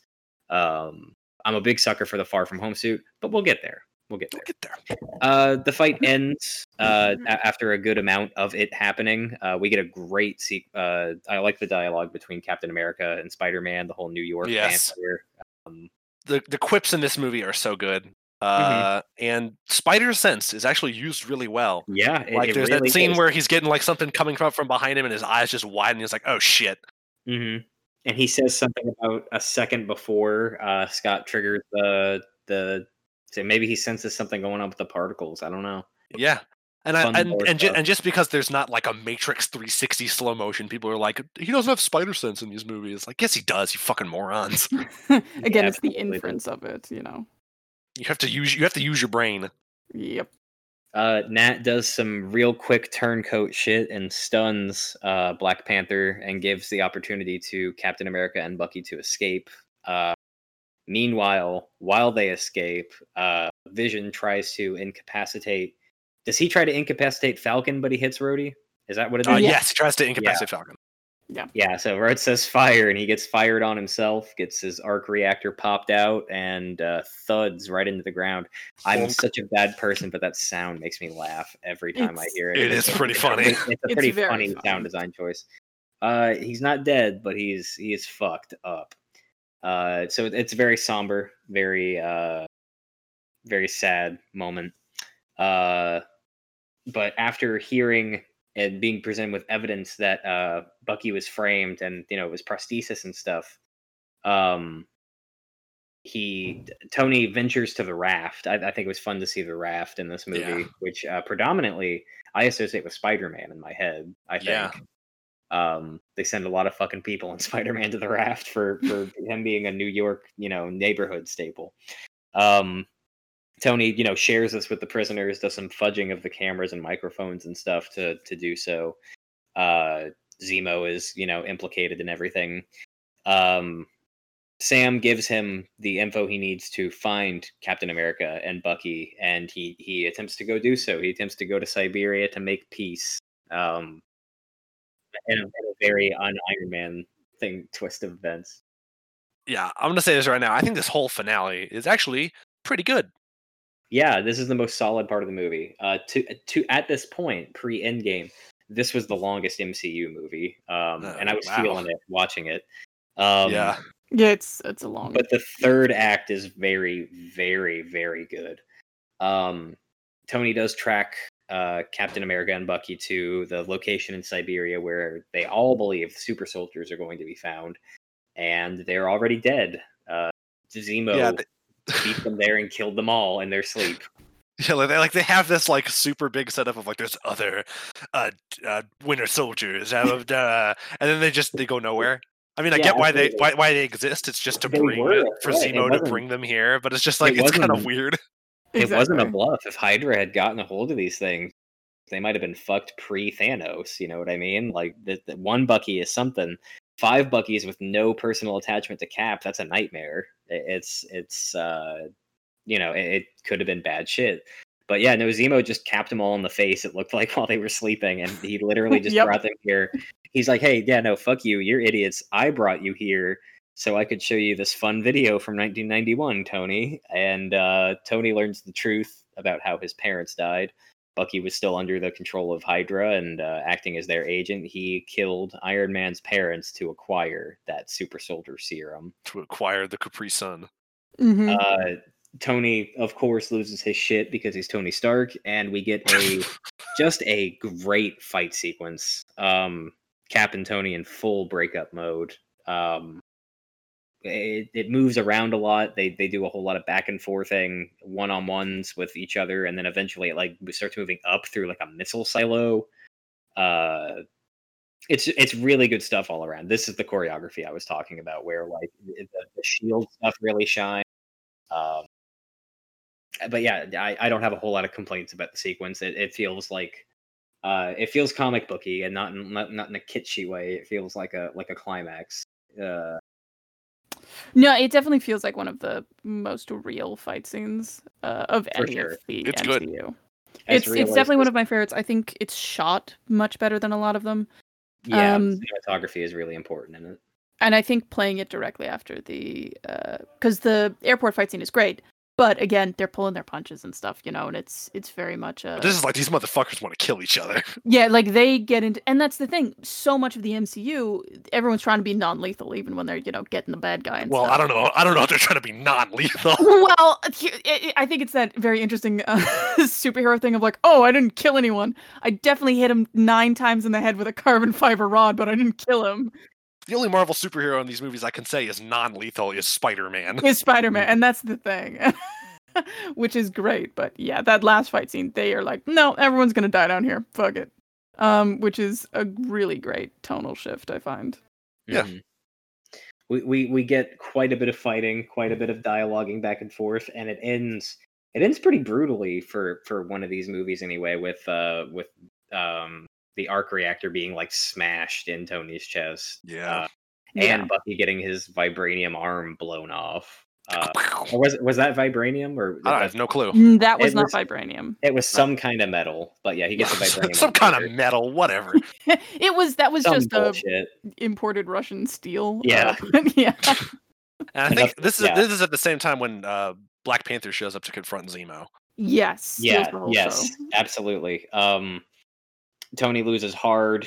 I'll get to the Zemo scene in just a second. I think this happens like just before it, but of course, Cap and Bucky are like, you know, limping out, and Tony claims that Steve doesn't deserve the shield, and he leaves it behind, which is, you know, very, very basic like visual metaphor storytelling, but it works for this movie. That's what this movie is the Empire Strikes Back of this franchise.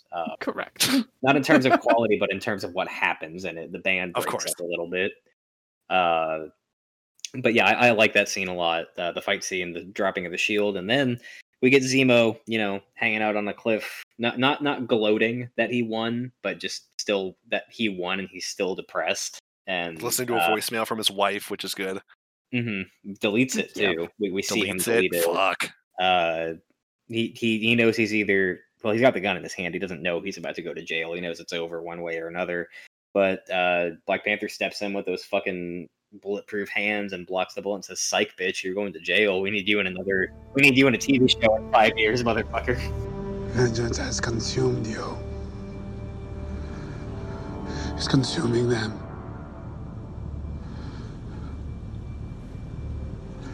I'm done letting it consume me. Justice will come soon enough. Tell them to the dead.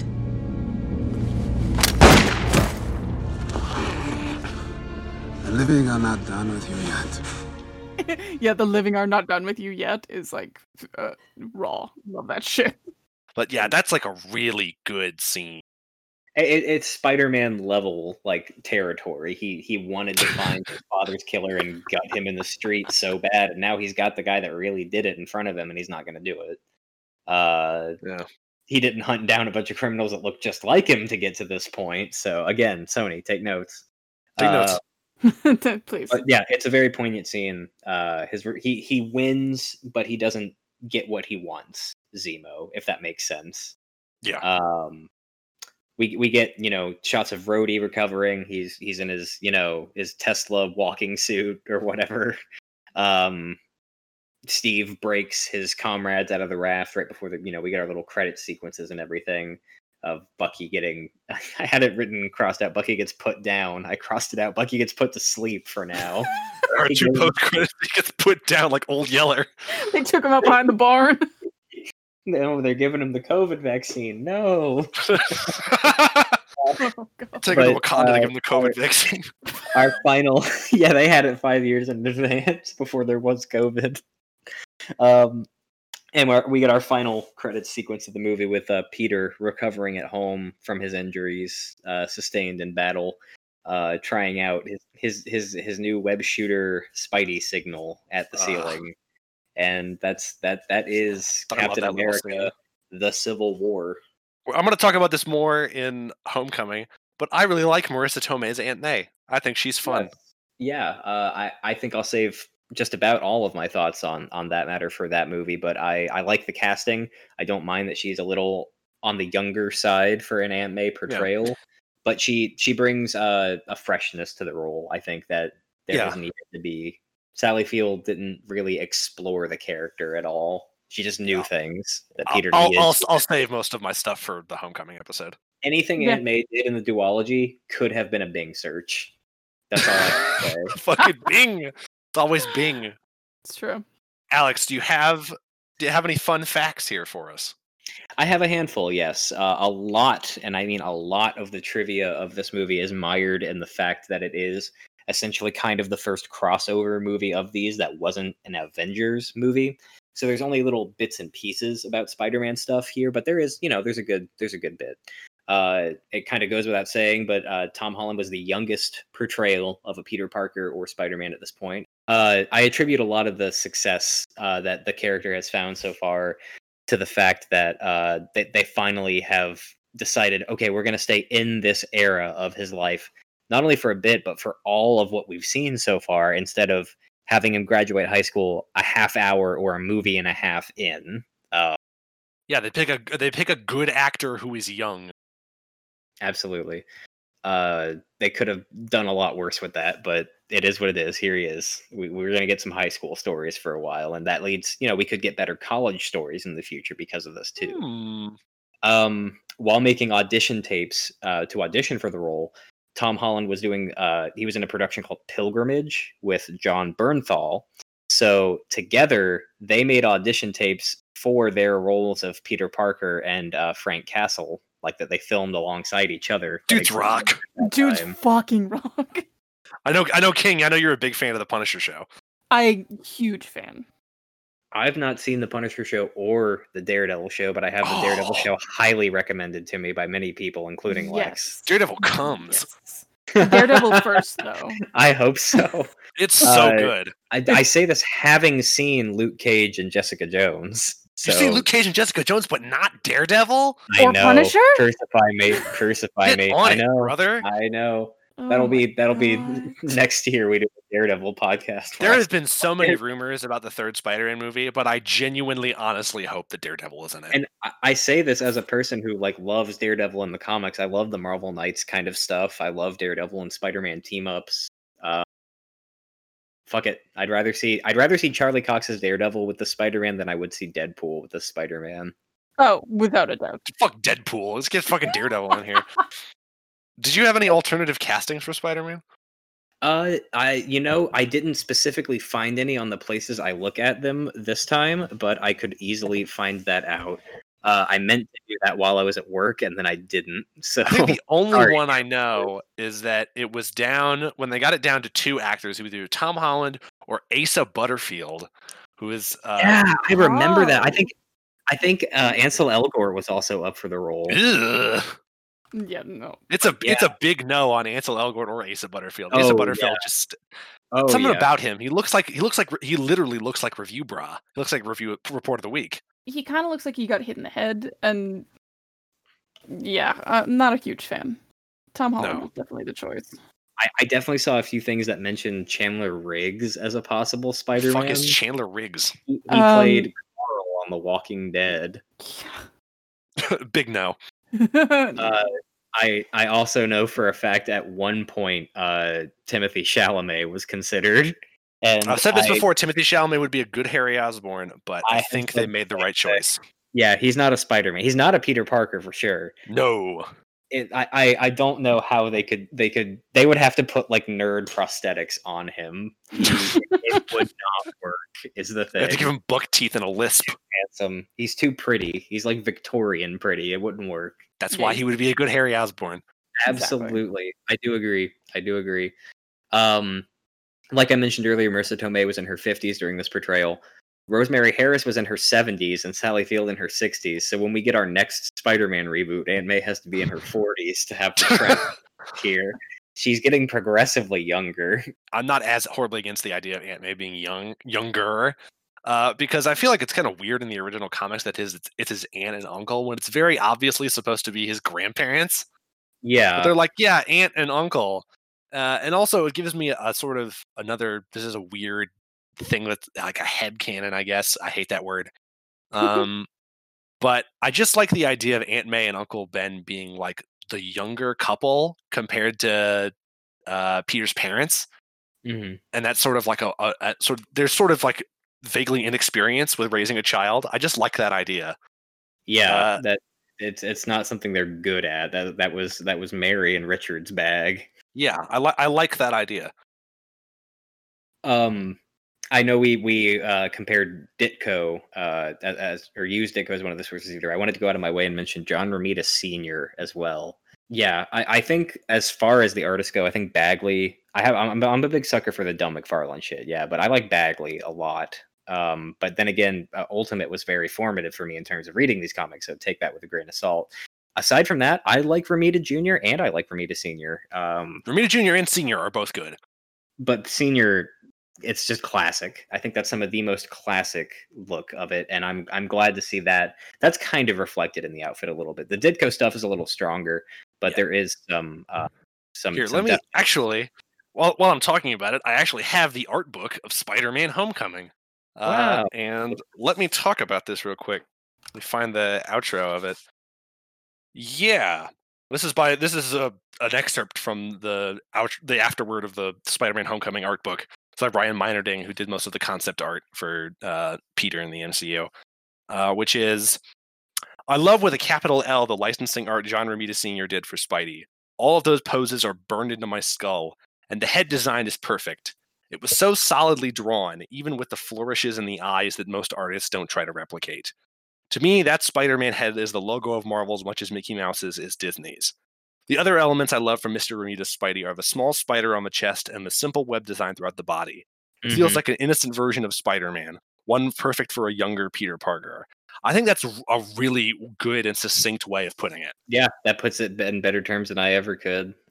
Ryan Meinerding did a bunch of artwork where he pretty much just made versions of the Romita artwork, but just put that suit for Peter in it. And it looks perfect. That's great. I need to look into this book. It's good. One of my favorite bits of trivia about this movie specifically, as I've mentioned in the past, I love Spider-Man, but probably my favorite character in the greater Spider-Verse outside of Peter is Ben Reilly. I know a lot of people don't love the Clone Saga stuff. I do. Ben Reilly specifically, I love the character of, and his outfit is color-wise an inverse of the Spider-Man like pajama suit in this movie. The hoodie and the arms, like the colors are swapped. So I feel like it's a deliberate reference, but because in the book they have like all the different looks that they were thinking of for the homemade suit, and one of them was pretty much the Scarlet Spider outfit. Yeah, I love the Scarlet Spider. And when they were looking at, I know I'm going off the rails here, but when they were looking at the final design for the Homecoming suit, one of them, which was sort of like a concept, was basically just his Ben Reilly suit that he wears when he fully becomes Spider-Man, Sensational Spider-Man. Mm-hmm. That Ben Reilly suit is one of my favorite Spider-Man suits. It's the MCU suit, it's the Homecoming suit, and the Ben Reilly suit. Those are my two favorites. I fucking love both of those suits. Absolutely, hard agree.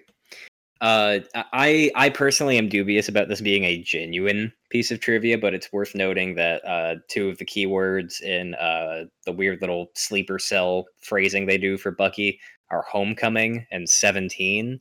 Some people have taken that as a reference to Spider-Man Homecoming coming out in 2017, the next year.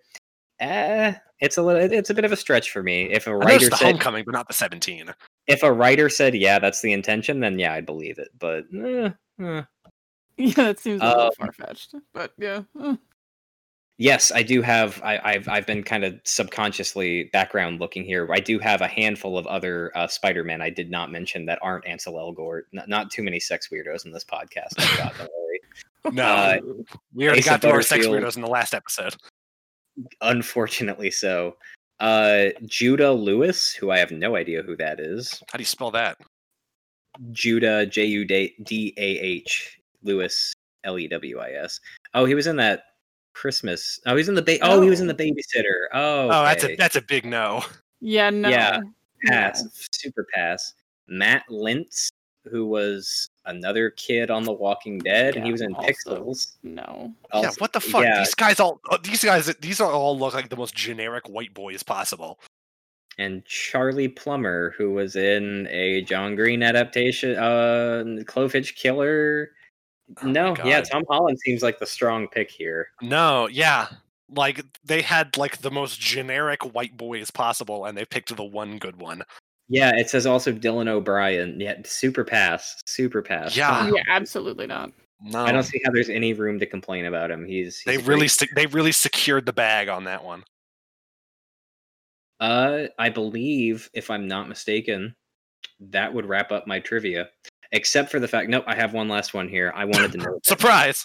This is, if I'm not mistaken, outside of Endgame, which has every actor in Hollywood in it, this film was at the time the most Oscar drip worthy. It had 3 Oscar winners in it: Marissa Tomei, William Hurt, and Jim Rash, and 4 nominees with Robert Downey Jr., Don Cheadle, Jeremy Renner, and Alfre Woodard is the name of the actress we couldn't name earlier that said "Fuck you, Iron Man, I hate you." Oh, okay. Right. Yeah, Alfre Woodard, who is this is fucking talented people in this movie, in this Civil War movie. Civil War. And not even the kind of Civil War movie you would expect, to be in the headlines. It's just white. It's true. It's just white too, but I guess you're right. All right. I guess let's go into the ratings and the rankings. Let's open, I guess, with King. What is your rating for this movie? And I guess where would you rank it? You wouldn't really know where to put it from the movies we've covered. Yeah. It's like a solid 3.5 for me. I really liked it. There was a lot of storytelling stuff that, not on the Spider-Man half, but, on the other side of things, I have a lot of gripes with how they did characters and storytelling. But overall, it's a really visually stunning movie in terms of so many of the shots, especially on the back half, which I think is just amazing. But who are you mad about that they mischaracterized? Black Widow is terrible in this movie. She is abysmally bad in this movie. A few of the other ones, there's just a lot of weird character beats. Iron Man, I get what they were going for, but some of the guilt trippy stuff I find is a little overdone. Captain America is also great, but I think they played him a little stupider than maybe they should have. There was a lot of moments. There was just a lot of moments, especially when Tony's trying to explain things to him. And he's just like, yeah, I'm not listening. I don't care, and I'm not listening. And it's like, yeah, I get that. It's your friend, and I get that. But I don't care isn't really the response here, especially given, buildup of Winter Soldier and everything like that. But overall, yeah, 3.5, just because I think it was a really, really good, especially for an MCU movie. It's really, really good. It's definitely one of my top MCU movies in my own personal rankings. And you, of course, don't have to rank it since you don't know any of the other movies. It's my favorite Spider-Man movie. I would think this should be at the top then, yeah. Yeah. All right. I guess I'll go. I think really beyond Spider-Man and Black Panther, I am pretty ambivalent on this one. It is a perfectly fine Marvel movie that just happens to contain one of the best scenes in the MCU and the introduction of my preferred flavor of Spider-Man. Mm-hmm. I think I'm going to give it just a nice solid 3 stars. And I think I might put it just maybe a hair above Spider-Man 3. Just because this movie didn't make me want to claw my eyes out as much as sections of Spider-Man 3 did. So for my current ranking, it's Spider-Man 1, Spider-Man 2, Civil War, Spider-Man 3, The Amazing Spider-Man 1, The Amazing Spider-Man 2. Alex? Yes.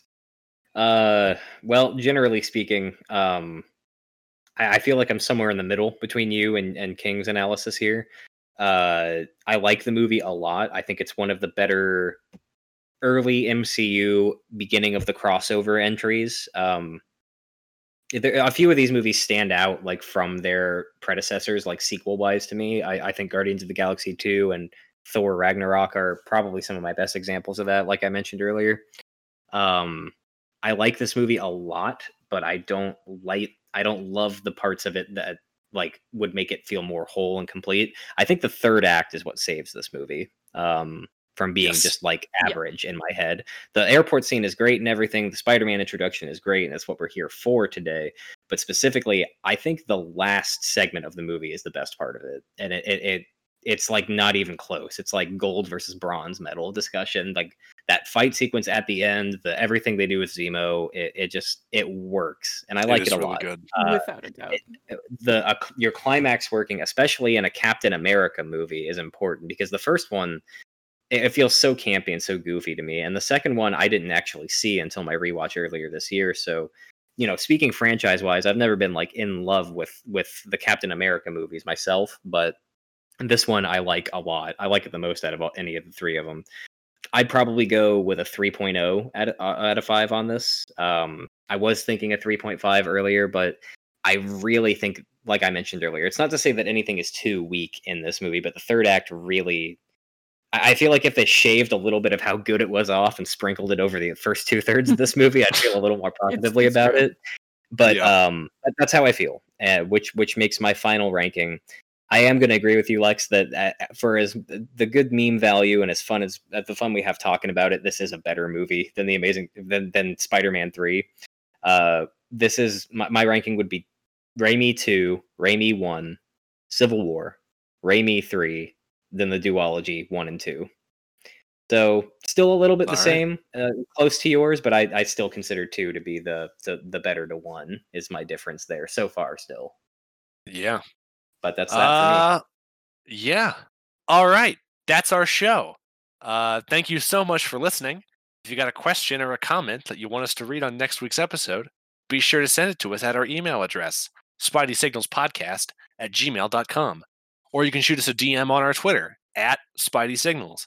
Next week, we're going to cover Spider-Man Homecoming. So until then, stay responsible. Bye. Merry Christmas, one and all. Merry Christmas. Stay frosty. Oh, Spotty Bell, swinging through Midtown.